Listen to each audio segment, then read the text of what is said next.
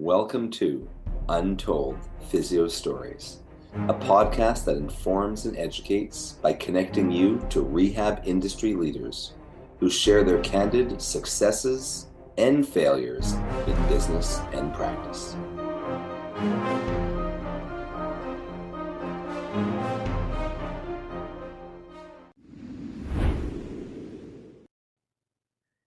Welcome back to another awesome episode of Untold Physio Stories, the Not Therapy Insiders podcast. I'm one of your hosts, uh, Dr. E with Modern Manual Therapy, Eclectic Approach, Edge Mobility System, and UpDoc Media. And don't worry, I know some of you guys get worried when I do the intro, but my co host is here. I am here today, Jason Shane from Shane Physiotherapy. It feels like it's been a while, and I'd like to say it's been a while, but it probably hasn't been a while. It has not this time. This time it's been a much shorter time between podcasts. So short. and uh, Jason actually has a story for us today. You know, I'm going to keep it simple. And the title of this one's going to be Rotator Cuff Tears. Do they matter? So, my story would be, and I'm sure you've seen the ultrasound or MRI reports enough, where someone comes in and they have a five millimeter, seven millimeter, 10 millimeter, 12 millimeter tear of their supraspinatus. And does it matter? So, the research that's come out, I think, at least in the last five years, is that most people with a rotator cuff tear do fine with conservative management, which is a fancy way of saying if they do range of motion, especially strength training exercises, they get back full motion, full strength, full function everyday life. But one thought that crossed my mind was how thick is a supraspinatus, anyways? So if you have a 10 millimeter tear, is the supraspinatus 12 millimeters? Is it 15? You know, is it 20?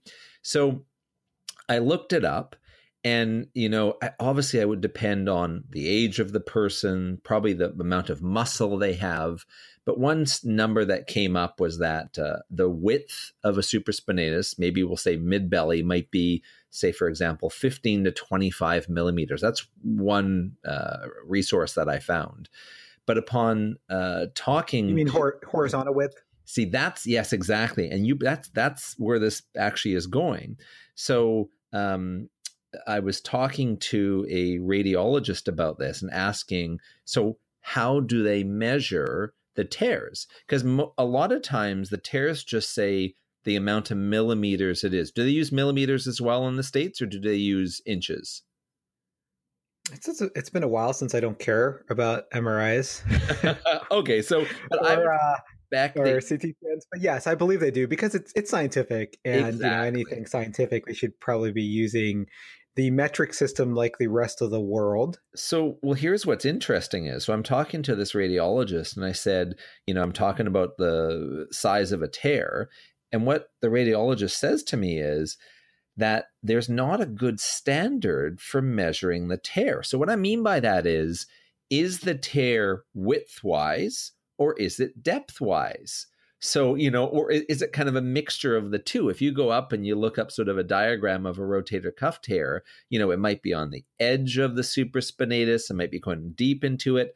So the issue is, you know, I think the the length of the tear obviously not obviously, but perhaps would relate to how much supraspinatus you have and how are they measuring it. So, you know, if it's a 10 millimeter tear and it's at a portion of the supraspinatus that's 11 millimeters, maybe that's more significant. But I've never seen that reported in the literature. Now, as you said, you and I don't care so much about imaging in that aspect because we're still going to strengthen it, right? Especially but I just, you don't care especially me i know if you listen to our last podcast and some previous ones you know. But i just thought it was interesting to note because if you if you're a you know a therapist or even a patient listening to this and you think oh my goodness i have a 10 millimeter tear what if it's in a portion of the supraspinatus for example that's 25 millimeters wide? You still got lots of supraspinatus left. And this is the way that i'll sometimes talk to patients right to right. to really decrease their perception of threat but I just right. thought this was interesting to bring up because I wasn't sure if many clinicians had kind of thought about this aspect of, you know, how are they measuring the tear? How wide is the supraspinatus? And in the end, does it even matter? I don't know right. if you have thoughts on that. I haven't thought about that in particular, but that basically reminds me of the way that there's no standardized naming or classification system of disc herniations either, and what someone may actually call a herniation might actually be a protrusion. Someone else might say this is a sequest- sequestration, the jelly donut is broken and the jelly is all leaking out. Really? Someone else may just go, yeah, there's no standardized nomenclature. Wow. Um, and, and you know, the, the thing is, these are all what I what I tell patients is if you ever look at an MRI, it's like interpretation of blobs. you know, and it's not like that that's why um, when you it's what I also tell patients is you know sometimes their MRI it might be bad news at best and then they then they go in with a camera when they're doing a scope or something and then it's a hundred times worse because I say it's like looking out a window and telling me exactly you're trying to tell me with your diagnosis exactly what it looks like but the window is all clouded over it's got like it's like got dirt and mud all over it and then you just clean the window then you can tell me what it what it um, so naturally, if there's any damage to the outside scenery, it's going to look a lot better, and that's like the the scope camera, you know. Got it.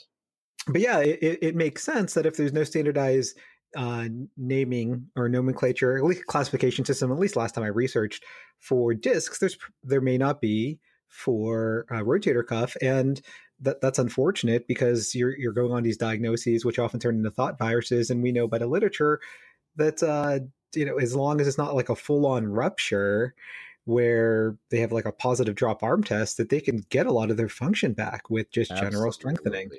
And I'm sure I, I, see that in clinic on a weekly basis of people who have diagnosed rotator cuff tears and they get back to absolute full function. For sure. And, you know, I do have a story to add on to this. And we still have a little bit of time, but there was a chef who was referred to me. And just be, because he was a chef, um, he was the the analogy that I used made a lot of sense to him, and he was so worried that his MRI said full thickness tear, but he actually had pretty decent strength. He only had resisted pain with resistance at like ER and abduction, um, he, but he had full range of motion almost. And uh, the way I described it to him is that the full thickness, in some cases, it, it'd be like if you just stuck, if you had like a thin cutlet of steak and you stuck your knife all the way through it, that potentially the, the the full thickness is that the tear is going all the way through perpendicular to the actual muscle. Like if i had stuck the knife understood. going yes. all the way through but the rest of the muscle like the rest of the steak is still intact. Exactly. And that's kind of what i was saying too is full thickness tear you're thinking oh my goodness but where is it? You know like if it's just in the middle you have like maybe maybe there's still 90% of the muscle that's perfectly fine. Right right. It's like a, a hole in an earlobe is your ear? A hole in an earlobe, yes. so ba- basically, you agree with me. Erson doesn't care. I no, absolutely not. In fact, I, I maybe even been the one who taught you to say that I don't care because I was like every time patients you probably did. You know in my face, I would actually push him away and be like, "Get that thing out of my I face." Know. I I love that story that you tell. Yeah. Oh, Mrs. Jones. How great, great story. Exactly. How can people find you if they want to find out more, Erson? Uh, well, you can subscribe to our blog updates via email, and we update our blog daily.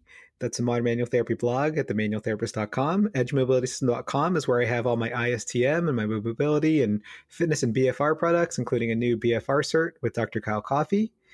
Um, I'm also part of UpDoc Media, who I have to thank also for hosting this podcast and the eclectic approach, modern manual therapy. Uh, we have seminars. The the the course calendar is on the eclecticapproach.com.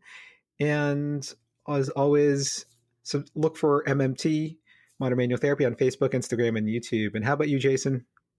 Shane Physiotherapy, either my website, uh, shanephysiotherapy.ca, Facebook, same name, or Instagram. All right. And you have a good day. You too.